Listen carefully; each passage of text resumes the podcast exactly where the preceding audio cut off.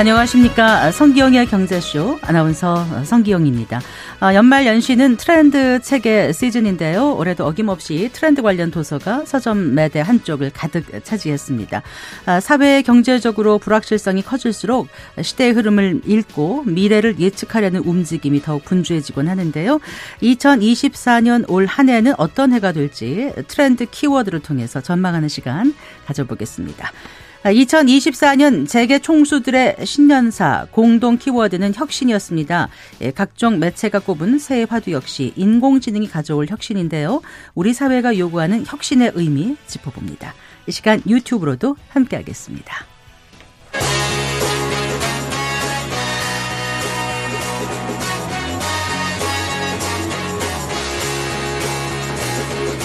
경제 시야를 넓혀드립니다. 투자의 지름길을 안내합니다. 돈 되는 정보를 발견하는 시간. KBS 1라디오 경제쇼.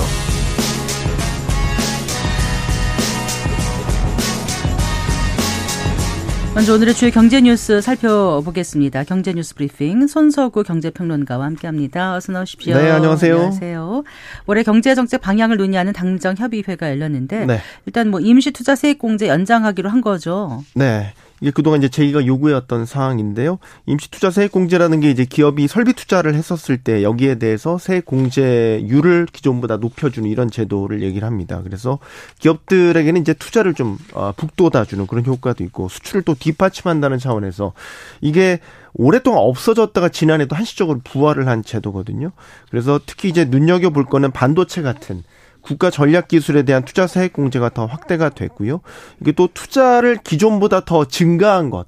증가분에 대해서는 또 10%의 추가 세액 공제를 또 받을 수 있어서 아, 대기업의 경우에는 최대 25%, 중소기업은 최대 35%까지 세액 공제를 받을 수 있는 제도입니다. 네. 어, 그런데 이게 이제 한시적으로 연장한 거기 때문에 지난해를 끝으로 종료가 됐고요.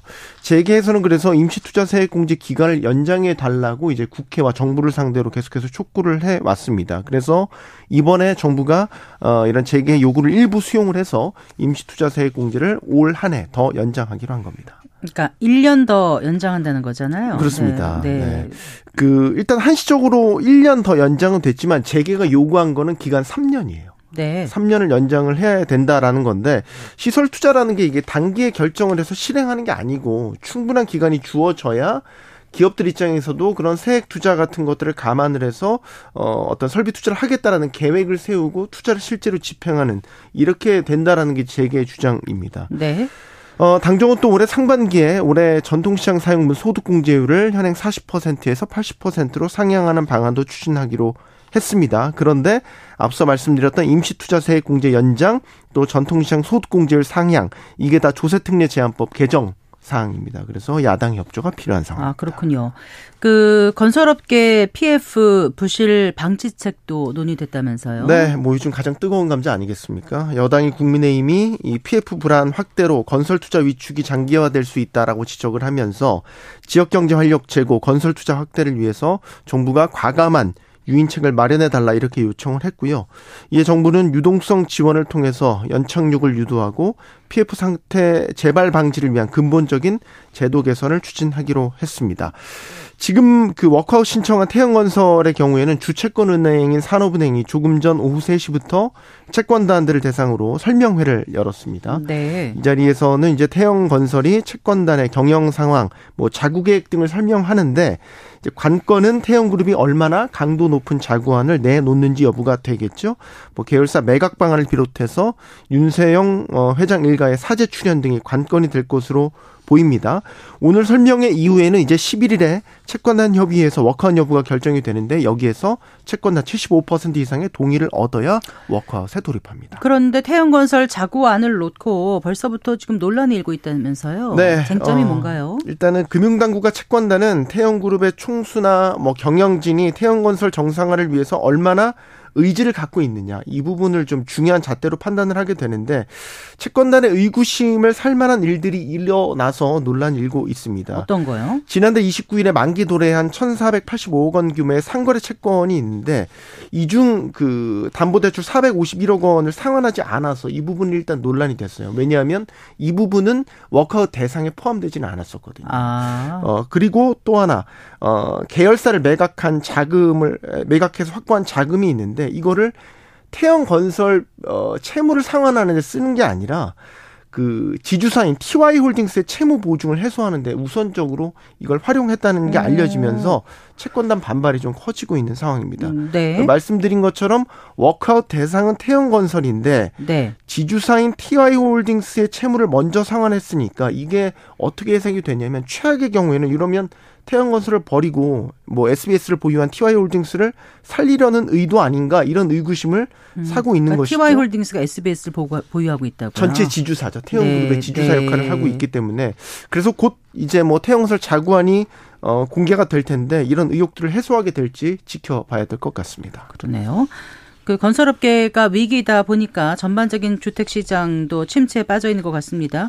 그래서 이게 올해 주택 시장 불황이 그 뭐 자칫 고착 고착화될 수 있다. 뭐 이런 전망이 나오고 있던데요. 네, 대한건설 정책연구원이 발간한 지표로 보는 건설 시장과 이슈를 통해서 전망한 내용인데요.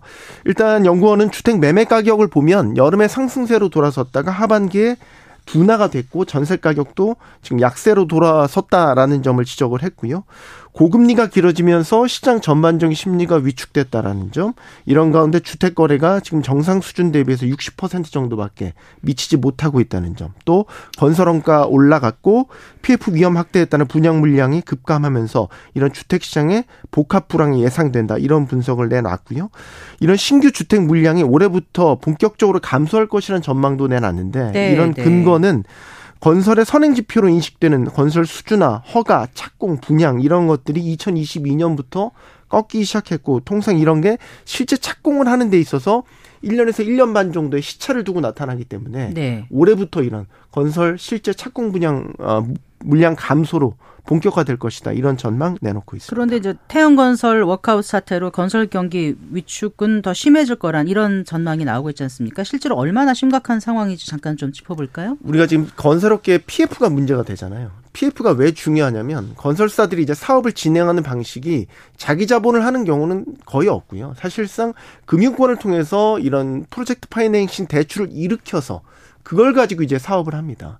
그렇기 때문에 이 PF 대출이 위축된다라는 건 건설사 전반적으로 사업장이 이루어지는 것도 많지도 않고 네. 사업 진행 속도도 더디다 이렇게 볼 수 있거든요. 그렇겠네요. 지금 건설사들 가운데 신규 PF 대출을 받을 수 있는 곳이 다섯 곳 정도밖에 안 된다고. 아. 그러니까 상이 정말로 건전한 그런 건설사들만 어, 신규 PF 대출을 받을 수 있는 상황이기 때문에 네. 이런 상황들이 결국 건설업계 전체의 작은 경색으로 이어질 수 있고 주택 사업의 위축으로 이어질 수 있고 이런 것들이 이제 주택 시장에는 신규 분양 같은 것들이 잘 안 되면서 뭐 결국에는 주택 수가 부족하게 되고 이런 것들로 연결돼서 전반적인 건설업계 위기로 총칭되는 그런 시기에 그런 상황에 놓여 있습니다. 음, 네. 자, 그리고 그 저출산이 국가적 문제가 된 지 이제 이미 오랜데 네. 그 자녀 출산에 있어서 가장 큰 영향을 미치는 요인이 결국은 집값이다. 뭐 이런 연구 결과가 나왔다면서요. 네. 이게 좀 이게 첫째냐 둘째냐 셋째냐마다 다른데 일단 첫째를 아이가 첫째냐 둘째냐. 네, 자녀 아, 출산에 네네. 있어서 말이죠. 그래서 첫째를 출산하는데 그 중요한 결정 요인으로는 주택 가격 네. 이 차지하는 비율이 30.4%로 가장 높았습니다. 그리고 이어서 전년도 출산율이 얼마나 될 것이냐. 이게 27.9%. 그게 무슨 말씀이세요? 그러니까 전년도 출산율이 뭐 낮으면은 네. 전반적인 분위기가 어 그럼 나도 좀 출산을 하는데 꺼려진다. 이런 아, 그런 얘기죠. 영향을 받는다고요? 환경이나 분위기가 중요하다는 거죠. 아, 네. 그리고 세 번째가 사교육비. 네. 였습니다. 이게 5.5%였습니다. 그런데 둘째 자녀의 경우에는요.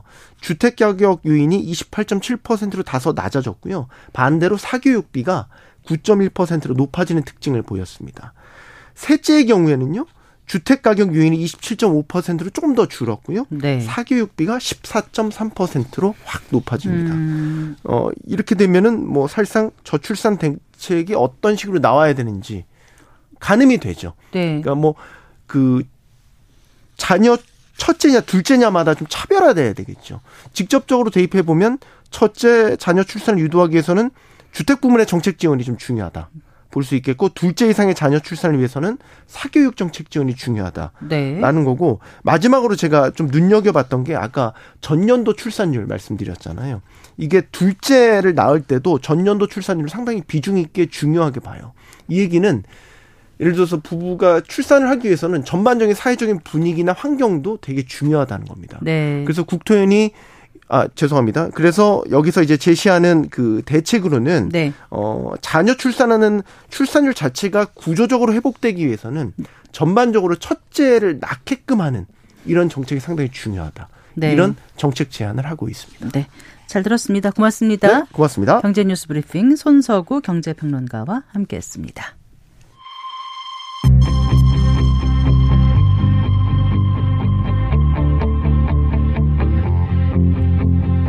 경제 전문가의 원포인트 레슨. 꼭 알아야 할 정보와 이슈를 알기 쉽게 풀어드립니다. 대한민국 경제 고수와 함께 투자의 맥을 짚는 KBS 일라디오 경제쇼. 진행의 성기영 아나운서입니다.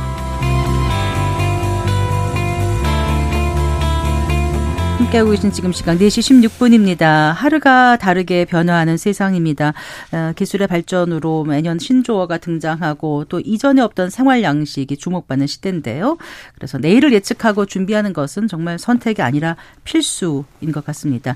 자, 2024년에 어떤 트렌드가 주목받을지 자, 2024 트렌드 모니터의 공동 저자이신 윤덕환 마크로밀 엠브레인 이사와 얘기 나눠보겠습니다. 반갑습니다. 네, 반갑습니다. 안녕하세요. 뵙고 싶었습니다. 아유, 저도요.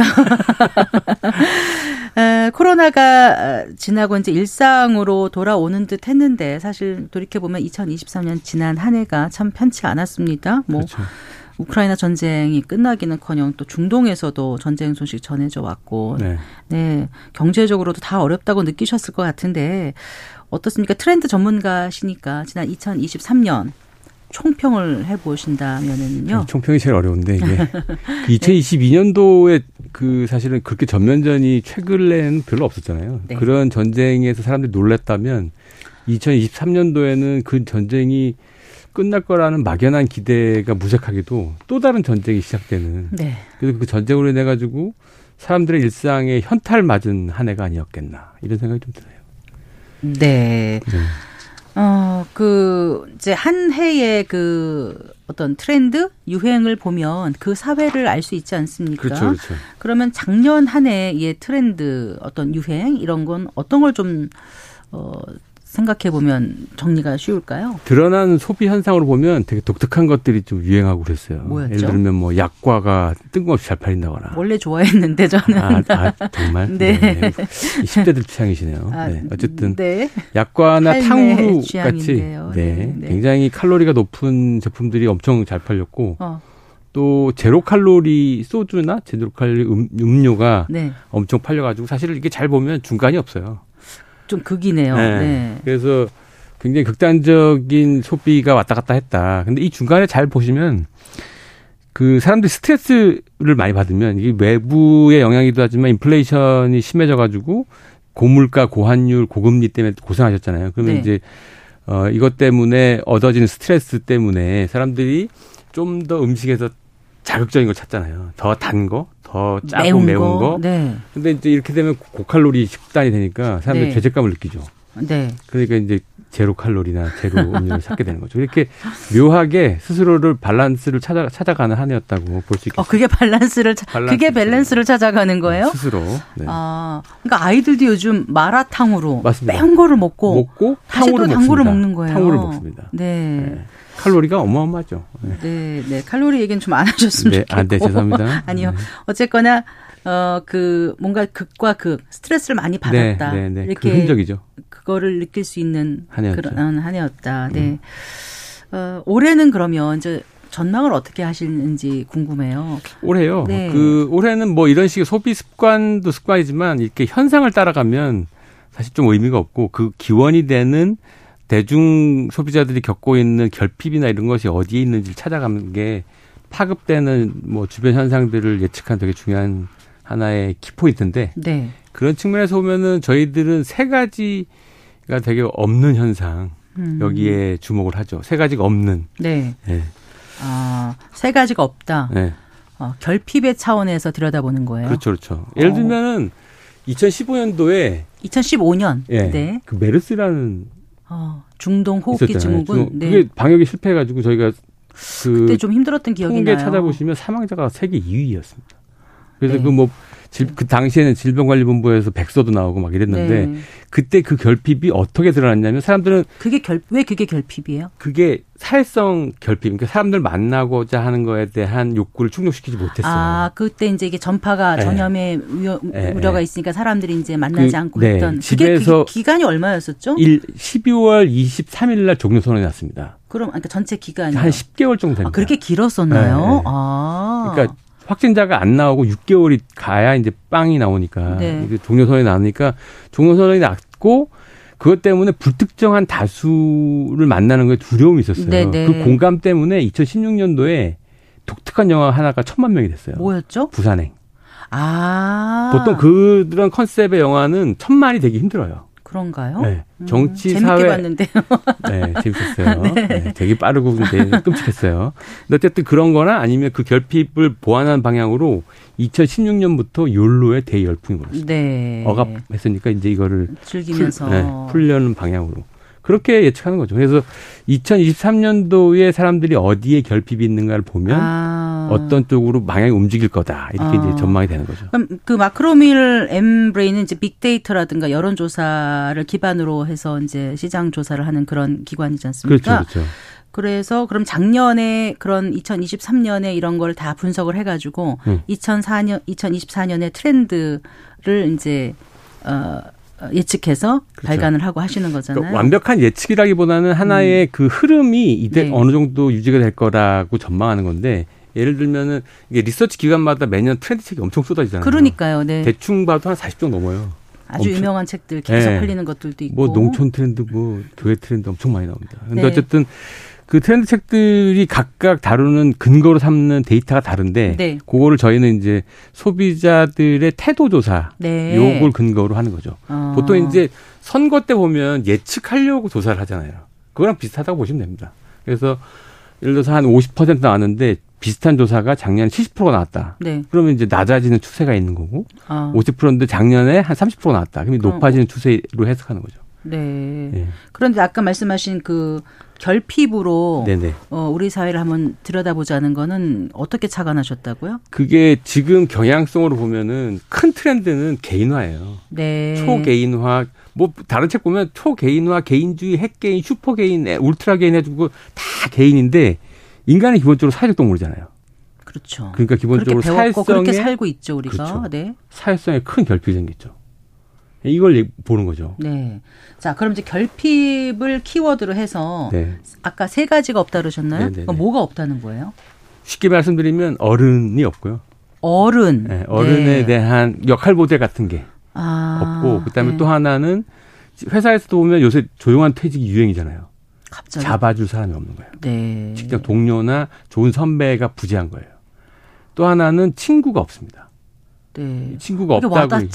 없다고 생각하는 사람들이 많아졌어요. 저도 친구가 점점 없어지는 것 같고, 뭐, 뭐 어, 직장 와도, 예, 예, 근처에서 직장 와도 누구하고 얘기를 해야 될까. 맞아요. 그전에는 왜 3, 3, 5 모여서 음. 업무보다 다른 거에 관심 많을 때가 많았는데, 그렇죠. 예. 요즘은 이렇게 같이 얘기할 사람들도 많지 않고, 이게 이제 한 3년 정도 갔던 트렌, 그, 그 코로나 영향이 영향이. 있었던 것 같기는 네네. 해요. 네. 인간관계가 어색한 사람들이 많아졌습니다. 음, 그래요. 자, 그러면 일단 어른이 없다. 어른의 부재. 네, 직접 좀 말씀해 주실까요? 네. 저희가 이제 조사로 하니까 조사에서 보는 벌 결과는 간접적인 건데 예를 들어서 한국 사회가 갈등이 되게 점점 커져간다 이렇게 인식하는 사람들이 많아요. 이걸 추적 조사해 보니까 한 5, 60%대에서 80% 넘게 갈등이 차고 넘치게 되고 있다. 이런 인식들이 높습니다. 근데 네. 저희가 조사를 해 보면 어 중재해 줄 사람이 없다는 인식이 같이 높아지고 있어요. 음. 어른이 없다는 인식들도 높아지고 있고. 네. 그 여기서 결, 어른의 결핍이 있는 거죠. 이렇게 되면 나타나는 현상이 요 어떤 사소한 문제나 일상적인 조언을 해줄 수 있는 아주 일상적인 상황에서 이런 거 조언을 해줄 수 있는 사람이 없다는 겁니다. 그래서 되게 독특한 현상이 하나 있었어요. 실제로 예를 들면 뭐요? 올해 작년에 2023년도 한 해를 뒤흔든 책이 하나 있어요. 뭐였죠? 세이노의 가르침이라는 책. 네, 안 읽어봤어요. 알고 오셨죠? 부끄럽습니다. 그, 예. 어, 성경 저기 아나운서님은 이제 대, 장이시니까 아마 읽기가 불편하실 거예요. 왜요? 거기에 오피니언 리더들을 엄청 공격하는 내용이 많아요. 여기 방송에는 불가한 내용들로 꽉 차 있습니다. 아 그런가요? 네네. 네. 예를 들어서 왕따를 당하는 애한테 폭력이 오면 뭐 일기를 써가지고 네. 폭력으로 가해를 해라. 뭐 조그맣게 얘기하지 마시고 뭐 이게 저 갑자기 굉장히 센 내용이 엄청 많습니다. 리얼한 얘기가 많아가지고 네, 네. 사람들이 근데 이 책에 대한 평가가 어. 우리나라에서 제일 큰 서점 가보면 별점이 한 개부터 네 개까지 줄 수 있는데 네, 네. 한개 아니면 네 개예요.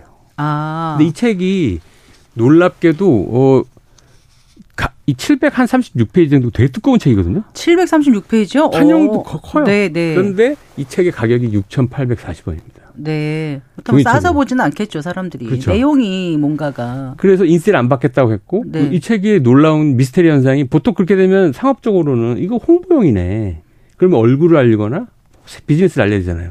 아무것도 알 수가 없어요. 네. 내용에 집중하는 건데 그래서 그 거기 나와 있는 19금이 넘나드는 이런 얘기들을 보고 네. 사람들이 이제 양 경남대에 있는 사회학과 한 교수님은 길거리 지식의 부재가 만들어낸 베스트셀러다 이렇게.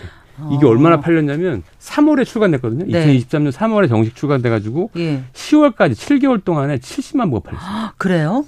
그래서 그걸 교보- 제가 안 읽었군요. 네. 교보문고에서는 이게 전자책으로는 무료예요. 네. 종이책만 그리 팔렸어요. 아, 그래요? 네. 자, 그런데 여기서 이게 어른의 부재를 알 수 있는 대, 표적인 예를 드신 게 뭐, 뭐, 이, 이 뭐죠? 책이죠. 이 책의 흥행. 예. 그러니까 그 일상적인 지식에 대한 그 소통이 거의 어. 부재한 시대를 나타낸다는 거죠. 그런데 여기서 뭔가 내가 겪는 어떤 어려운 문제 같은 거를 예. 그 가르쳐 주는 거예요. 해안을 예, 주는 거예요. 많습니다 여기 네. 예, 그런 내용들이. 그래서 그러니까 일상에서 어른이 부재하고 뭔가 이렇게 얘기해 줄 사람이 없으니까 이런 책이 팔렸다는 그렇죠. 거라는 이런 말씀이시죠? 팔, 팔린 게 되게 중요한 현상 중에 하나고 어. 앞에서 말씀드렸던 통계로 보면 실제로 어른이 부재한다는 인식들이 높아지고 있고. 음. 네, 그렇죠. 그래요. 그러면 하긴 그래요. 저도 이제 나이가 있지만 제가 어른이란 생각을 못 할 때가 많은 게 네, 네. 제가 철없는 행동을 할 때도 많고 이렇게 좀 무르익었다 이런 생각 안 들 때도 많거든요. 네, 또 네. 후배들이 뭘 물어오면 정작 어떻게 대답해 줘야지 모를 때 네. 그럴 때 저도 누군가한테 묻고 싶어요. 네. 근데 마땅히 누구한테 물어봐야 될지 모를 때 지금 말씀하신 어떤 어른의 부재라는 게 이제 와닿습니다. 맞죠. 네. 그러면 저뿐만이 아니라 많은 사람들이 이렇게 느낄 텐데 이게 어떤 사회 현상을 불러일으킬까요? 그리고 2024년도에 이게 어떻게 확산될 거냐. 예, 이 되게 예. 중요한 현상 중에 하나인데 그렇게 되면 어떻게 되냐. 이제 불황을 전망하는 전문가들이 엄청 많잖아요. 아마 여기 나오시는 분들의 열에 한 일곱, 여덟 분은 그렇게 얘기하실 텐데. 경제 좋다 얘기하는 분은 많지 그렇죠. 않아요. 네. 불황이 되면 불확실성이 높아지잖아요. 그렇죠. 그럼 reference가 불안하죠. 필요합니다. 네. 그런데 그게 없다는 거죠. 그럼 사람들이 어떻게 하냐면 자기 내적 세계로 들어가요. 네. 자기의 경험이나 감정을 되게 중요하게 판단 기준으로 사는데 여기서 드러난 현상 중에 하나가 최근에 베스트셀러 종합 1등을 하는 책 뭔지 아십니까? 쇼펜하우어 1등입니다. 쇼펜하우요? 네. 철학자? 네. 어, 오. 쇼펜하우어 책이 난데없이 이게 종합 베스트 인문 사회 쪽에 1등하고 종합 베스트 1위는 차원이 달라요. 그렇죠. 네. 근데 그게 지금 종합 1등이에요. 뭐 쉽게 쓴 쇼펜하우 이런 거 그런 아니고요? 거죠. 마흔에 읽는 쇼펜하우어 이런 거. 잠언집 같은 건데 쇼펜하우어 네. 철학이 원래 사실 쉽진 않잖아요. 네. 근데 어쨌든 그 책이 1등하고 그 쇼펜하우어 잠언집을 다룬 또 하나 책이 베스트셀러 상위권이에요. 두 권이. 음. 이런 현상을 보면 사람들이 이제 외부의 뭔가 reference를 찾는 게 아니라 내적 세계에서 뭔가 답을 찾으려고 노력한다. 불황에 나타나는 특성 중에 하나입니다. 어쨌든 많이들 답답한 거예요, 그렇습니다. 지금. 네. 그리고 아까 삼무 중에서 어른이 없다. 또 두 번째가 아까 뭐가 없다 그러셨죠? 음. 직장 동료가 없다고 아, 네. 말씀드렸는데 그것도 금방 까먹었어요. 네. 네네. 네. 직장 동료가 없다. 네. 네. 예를 들어서 어, 어느 정도 수준인 건지. 직장 동료가 없다는 건 그런 겁니다. 예를 들면 이제 그 재택근무가 끝났잖아요. 그러니까 사람들이 이제 퇴사한다 그러는데 여기 찾아보시면 MZ 세대에 대한 되게 부정적인 기사가 넘쳐요. 여기 근무 안 하겠다는 MZ 세대 그러면서 막 이렇게 엄청나게 부정적인데 그거를 저희가 직접 조사해 봤는데 되게 흥미로운 결과가 있습니다. 어떤 거요? 내가 다시 태어나면 이 회사는 다시 안 다닐 거야. 20배가 높을 것 같죠. 통계를 보면 50배가 제일 높습니다. 아, 그래요? 그 다음에 회식을 해야 이 친목 도모가 되지.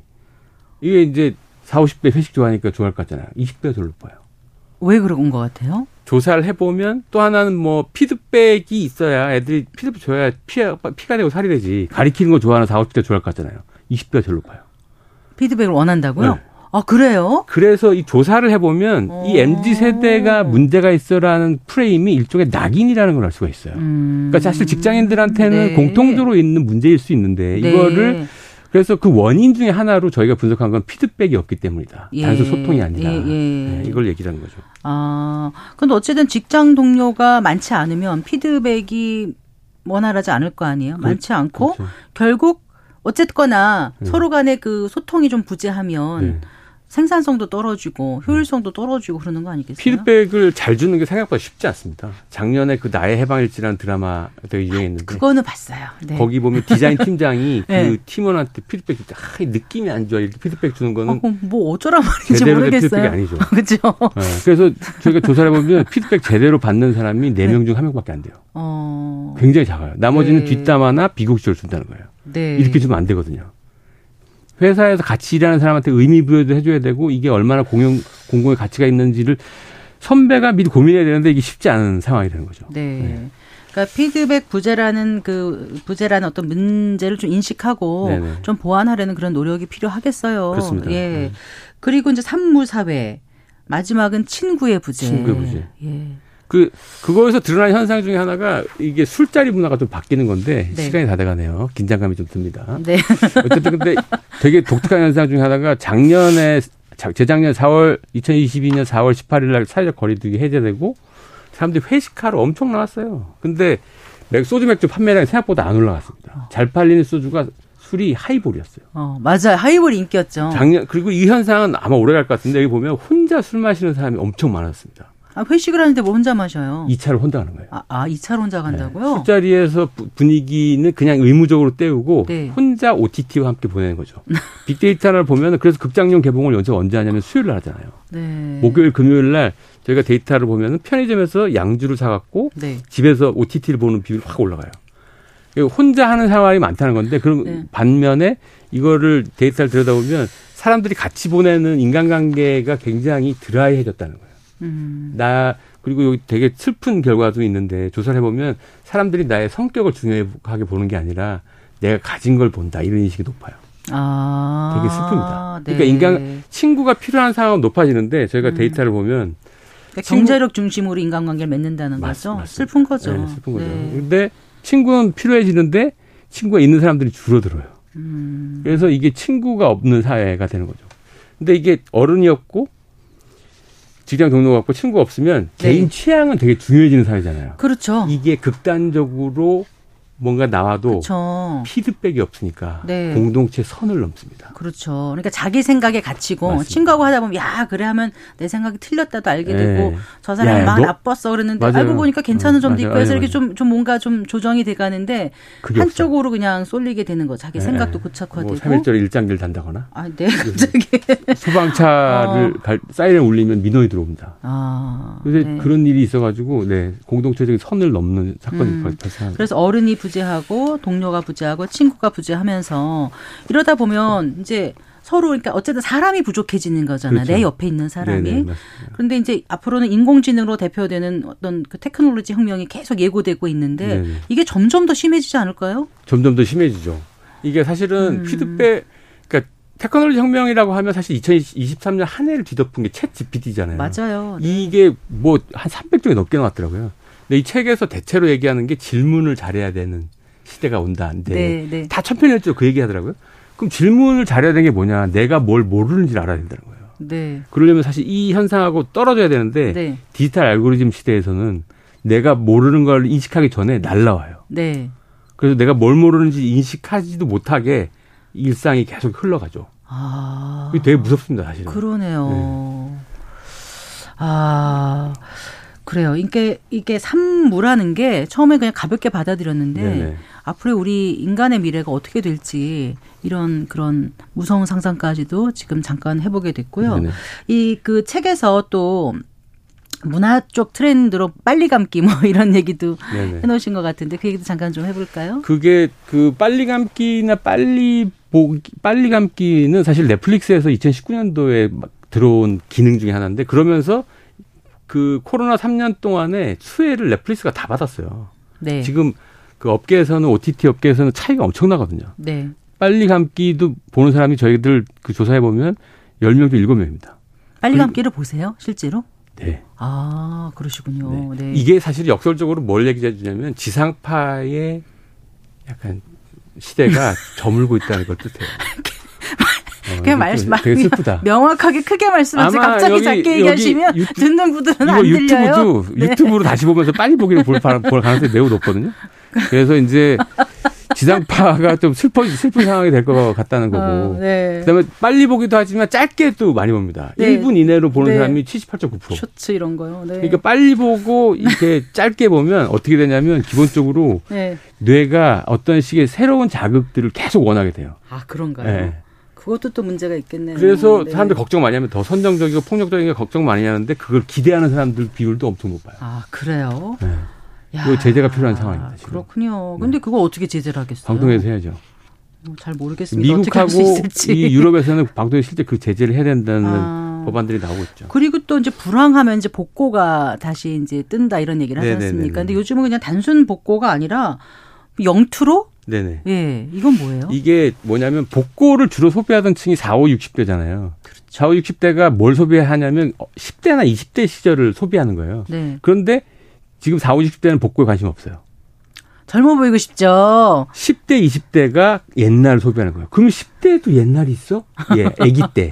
그래서 대학가 축제 가면 요새 뭘 부르냐면 뽀로로 이렇게 부른다, 합창으로. 정말이에요? 네. 아, 떼창으로 뽀로로 이렇게 불러요. 그렇군요. 그러니까 약과가 갑자기 뜨는 거예요. 어, 네, 선생님도 할매니즘 뭐 그랬잖아요. 이런 얘기 하더라고요. 네, 그래서 네. 뉴욕 타임즈에서 한번 다루기도 하고. 네. 그러니까 10대, 20대도 복고를 이렇게 즐긴다는 건 사실 불황이 되면서 나타나는 현상이 복고인데 되게 중요하게 얘들도 불안하다는 거죠, 뭔가. 네. 네, 그러니까 안정적이었던 과거를 자꾸 떠올린다는 거죠. 네. 자, 뭐 말씀 듣다 보면 계속 얘기를 네, 나누고 싶긴 한데 네. 지금 이제 마무리를 좀 해봐야 될. 것 같고 2024년 트렌드 키워드를 분석하시면서 느끼시는 게 많았을 텐데 우리가 트렌드를 알아야 되는 거는 어떤 이유에서인지 이게 기업가도 아니고 이러면은 사실 뭐 소비 트렌드를 꼭 알아야 이런 건 아니잖아요. 근데 지금 말씀한 산무라든가 이런 네네. 거를 알면 우리한테 어떤 어 의미가 있는 건지. 불황 때는 네. 사실은 돈의 흐름을 보면 안 되고 네. 사람의 흐름을 봐야 됩니다. 네. 기업이든 개인이든. 예. 사실은 근데 불황 때는 고립되어 있거나 외로운 사람, 외로워지는 사람들이 많기 때문에 그 주변의 정보를 안 돼서 자기만의 생각에 갇혀 있는 경우가 많아요. 그래서 많은 일상적인 판단에 오를 오판하거나 그런 경우도 있는데 작 이렇게 사실 제가 추천하는 방법은 어 그러니까 유튜브나 그러니까 자, 자기한테 오는 정보만 소비하지 마시고 네. 잘 편집된 정보를 볼 시간들을 일부러 가지시면 네. 아까 말씀드렸던 것처럼 한 발 떨어져서 지금 상황을 인식하기에 되게 좋다. 네. 이게 이제 되게 두- 중요한 트렌드가 주는 정보 중에 하나다. 네. 주변의 일상적인 사람들이 일상에서 사람들이 어떻게 일상을 영위하고 있는지. 네. 아 생각보다 나만 이렇게 불안해하는 게 아니구나. 네. 이거 하나만 얻어도 생각보다 되게 불안을 낮출 수 있습니다. 그럴 것 같아요. 네. 내가 누구의 친구가 될 수 있고 누구의 어른이 될 수 있고 동료가 될 수 있잖아요. 네네. 그럴 일단 문 열고 나가서 맞습니다. 남하고 대화하고 네. 차한잔 마시고 이에서 소통을 해야 자신한테 자신한테도 변화가 오고 남들도 변화시킬 수 있지 않을까. 그 KBS 새날마중 가서 제가 그랬어요. 친구를 한번 보신가? 만들, 예. 만들어 보시라고. 네. 그렇게 한번 권해드렸습니다. 알겠습니다. 말씀 잘 들었어요. 고맙습니다. 고맙습니다. 네, 윤덕환 마크로밀 엠브레인 이사와 얘기 나눠봤습니다.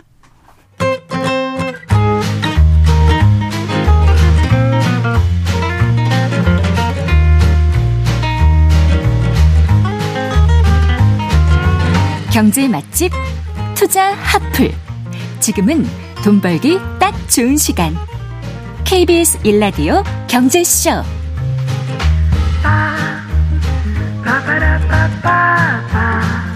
4시 39분입니다. 아, 매년 새해에는 재개를 필두로 변화와 혁신을 강조 하곤 하죠. 특히 올해는 인공지능과 디지털 혁신이 부각되고 있는데요.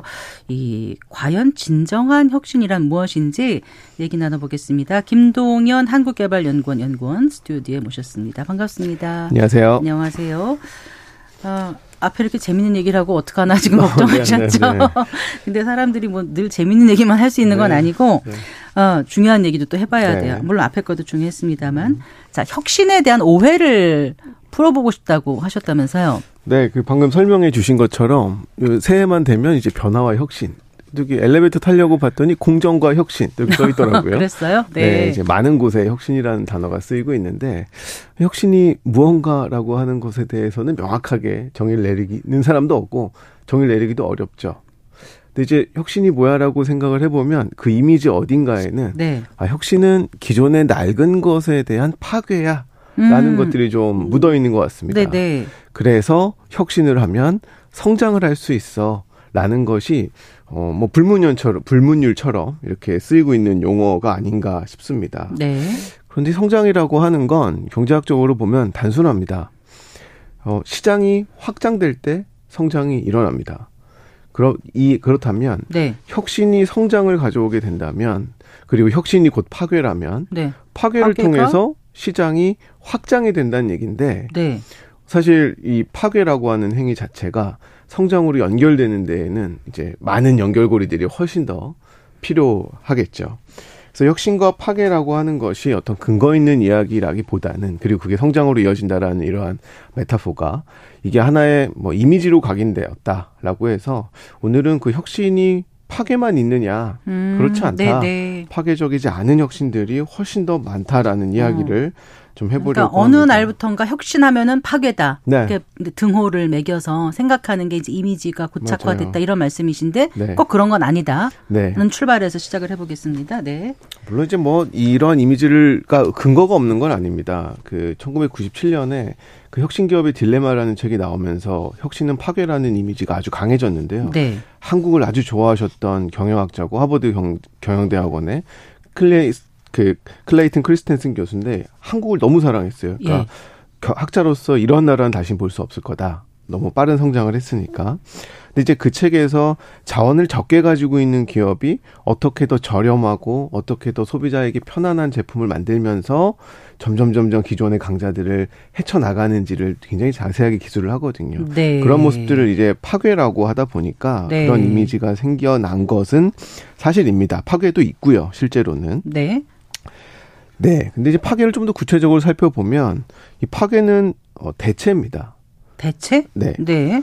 그러니까 일반 사람들이 얘기하고 있는 혁신은 파괴이고 파괴가 무엇인가를 생각을 해보면 파괴는 일종의 대체입니다. 우리가 요즘 많이 보고 있는 이러한 OTT 서비스 있잖아요. 네네. 넷플릭스로 대표되는. 사실 넷플릭스 서비스 같은 경우는 우리가 예전에 하고 있던 DVD 대여 서비스를 대체한 거였죠. 옛날에는 우리가 대여점에 가서 DVD를 빌려서 봐야만 했는데 네. 이제는 앱만 키면 우리가 언제든지 볼 수 있기 때문에 더 이상 DVD 대여점을 우리가 갈 찾아볼 수가 없죠. 없습니다. 네. 그 시장에서 넷플릭스가 DVD 대여점을 대체한 거죠.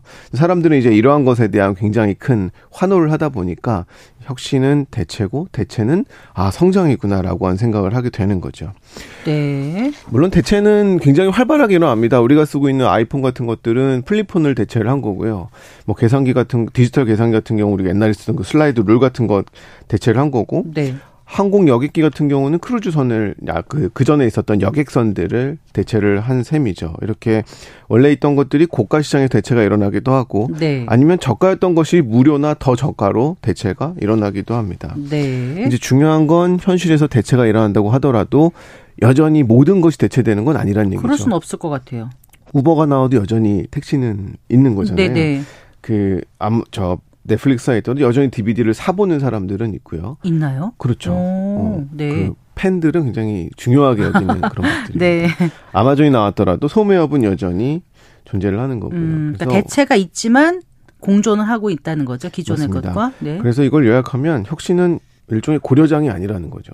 어, 그러니까 낡은 것들을 갈아치우고 거기에 새로운 걸 자꾸 갖다 놓는 것이 혁신이 아닐 수 있다라는 걸 그리고 혁신은 대체가 아니다라는 것으로 얘기를 해보고 싶었습니다. 아, 혁신은 고려장이 아니다. 혁신은 대체다라는 말씀 아니셨나요? 헷갈렸어요? 아, 아, 혁신은 대체만이 아니라는 거죠. 반드시. 반드시 대체만은 네. 아니다. 혁신이 반드시 파괴가- 파괴만은 아니다. 그렇죠. 자, 그런 파괴적이지 않은 혁신이 있다는 말씀을 지금 하고 싶으신 것 네, 같아요. 네, 네, 어떤 예를 들어서 말씀해 주시겠어요? 네. 어, 이게 좀 지루할 수는 있는데요. 약간 정의는 좀 하고 넘어가야 될것 네, 같아요. 네. 파괴적인 혁신하고 파괴 없는 혁신을 좀 구분을 해보면 파괴적인 혁신은 이제 많은 뭐 저널리스트나 경영학자들이 의 정의를 살펴보면 시장 안에서 일어나는 혁신을 우리는 파괴적인 혁신이라고 얘기를 하고요. 네. 그러니까 DVD 시장 안에서 영화 시장 안에서 일어나는 혁신은 이런 파괴적인 혁신이라고 하고 파괴 없는 혁신은 이제 산업 외부에서 새로운 시장이 창출되는 것들입니다. 네, 네. 파괴적 혁신을 많이 얘기를 했으니까 파괴 없는 혁신을 한 가지 예를 좀 들어보려고 합니다. 그 얼마 전에 전 책에서 읽은 건데요. 뮤직 Not Impossible이라고 하는 회사가 있습니다. 아, 그게 어떤 회사죠? 이 회사는 이제 뭐 우리가 음악을 듣는 기기를 만드는 회사인데 그 대상이 누구냐면요. 청각 장애인입니다. 네. 굉장히 특이하죠. 이 청각 장애인들은 귀를 통해서 음악을 들을 수가 없, 없죠. 있는데 이 사람들을 음악을 소비하는 소비자로 만든 거예요. 어떻게 한 거냐 하면 이제 목이나 뭐 조끼나 네. 이 몸에 진동을 통해서 그 음악이 뇌신경으로 흘러 들어갈 수 있도록 그런 아. 진동 조끼를 만든 겁니다. 네. 그래서 기존의 소비자가 아니었던 사람들을 네. 이 음악의 소비자로 끌어들이는 시장 밖에서의 혁신을 이뤄낸 거죠. 시장을 만들어낸 거죠, 새로. 네. 이런 것들이 일종의 파괴 없는 혁신입니다. 아, 기존 시장을 뭐 그렇죠. 또 망가뜨릴 필요도 없고 네, 전혀 다른 시장이라는 않았고, 거잖아요. 네, 누구도 경쟁하지 않았지만 음, 그리고 심지어 그들도 환영할 수도 있고요. 네. 그런데 그 시장 어딘가에 새로운 영역 하나를 새로 만들어 낸 거죠. 네. 이런 것들이 파괴 없는 혁신의 전형이라고 할 수 있습니다. 또 어떤 게 있어요?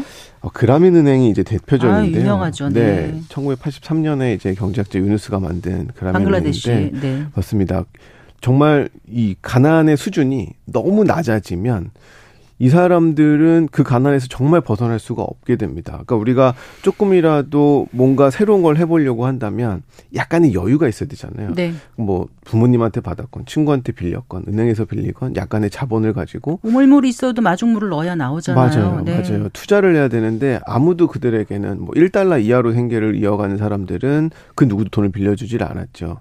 그런 사람들을 위해서 이런 그라민 은행이라는 것을 막 네. 늘었고 이제 오늘날에는 엄청나게 큰 금융기관으로 발전을 했죠. 그러니까 극빈층들에게 아주 소액 규모로 대출이라든가 맞아요. 보험이라든가 금융 서비스를 제공했는데 놀랍게도 음. 아주 잘 성실히 갚는다면서요. 맞습니다. 이런 microfinance 시장이라고 하는데요. 이런 네. 시장의 상환율은 사실 98%에 육박합니다. 그러니까 거의 손해를 보지 않는 리스크가 음. 거의 없는 대출 비즈니스라고 할 수 있죠. 네. 이런 것들이 이제 기존에 있던 시장에서 경쟁하지 않고 새로운 네. 영역을 만들어낸 파괴 없는 혁신이라고 할수 뮤직 있습니다. 나드 임파서블, 그라민은행 같은 게 이제 맞습니다. 파괴 없는 혁신이다고 말씀하셨는데 그러니까 말씀 들어보면 파괴적이진 않은 혁신이 훨씬 더 좋게 느껴지긴 하거든요. 네. 근데 많은 부분에서 파괴적 혁신이 일어나고 있고 네. 사람들은 그게 영향력이 더 크고 네. 뭔가 좀 멋있다 이렇게 생각하는 것 같아요.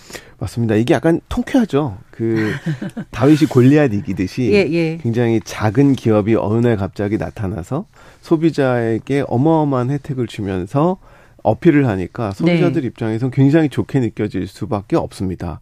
실제로 소비자 편익만 따진다면 어, 제 생각엔 훨씬 더 좋을 것 같아요. 우리가 넷플릭스의 소비자 입장으로만 봤을 때 네. DVD를 빌리러 가지 않아도 되고 네. 심지어는 연체에 대한 압박도 없고 네. 연체도 안 내도 되고 뭐 나쁠 게 거의 하나도 없습니다. 네. 그래서 소비자들은 이 파괴적인 혁신에 열광할 수밖에 없는, 거죠. 네. 편익이 크니까. 그렇죠. 소비자 네. 입장에선 그렇죠. 그런데 문제는 시장에는 소비자만 존재하는 게 아니라는 거죠. 어, 뭘 생각해 봐야 된다는 말씀이세요? 시장이라고 하는 건 소비자와 생산자가 같이 만들어내는 거잖아요. 그들의 의사결정에 의해서 네.